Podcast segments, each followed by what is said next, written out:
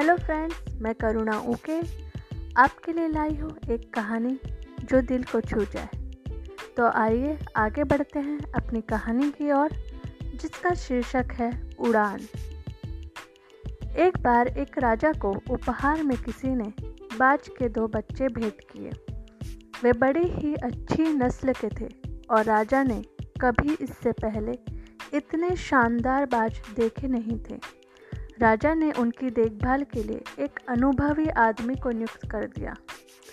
जब कुछ महीने बीत गए तो राजा ने बाजों को देखने का मन बनाया और उस जगह पहुँच गए जहाँ उन्हें पाला जा रहा था। राजा ने देखा कि दोनों बाज अब काफ़ी बड़े हो चुके थे और पहले से भी शानदार लग रहे थे। राजा ने बाजों की देखभाल कर रहे आदमी से कहा मैं इनकी उड़ान देखना चाहता हूँ। तुम इन्हें उड़ने का इशारा करो। आदमी ने ऐसा ही किया।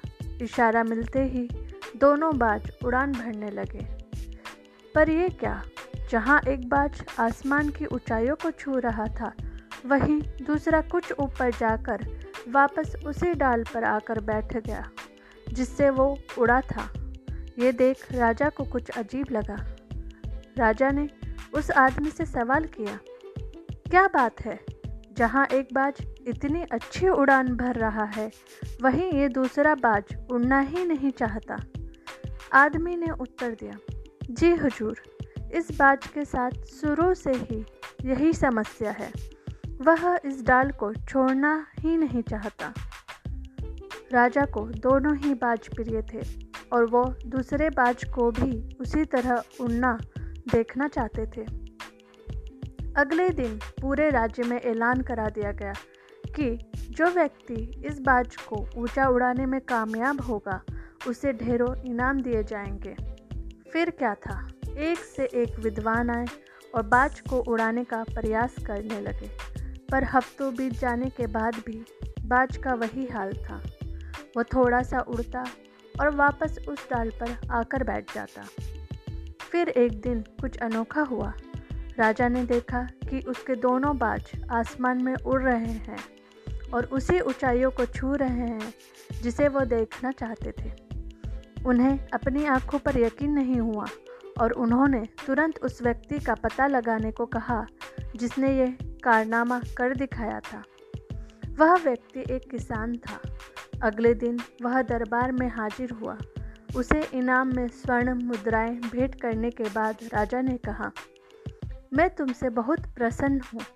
बस तुम इतना बताओ कि जो काम बड़े से बड़े विद्वान नहीं कर पाए, वह तुमने कैसे कर दिखाया? किसान ने कहा, मालिक, मैं तो एक साधारण सा किसान हूँ। मैं ज्ञान की ज़्यादा बातें नहीं जानता। मैंने तो बस वह डाल काट दी, जिस पर बैठने का बाज आदि हो चुका था।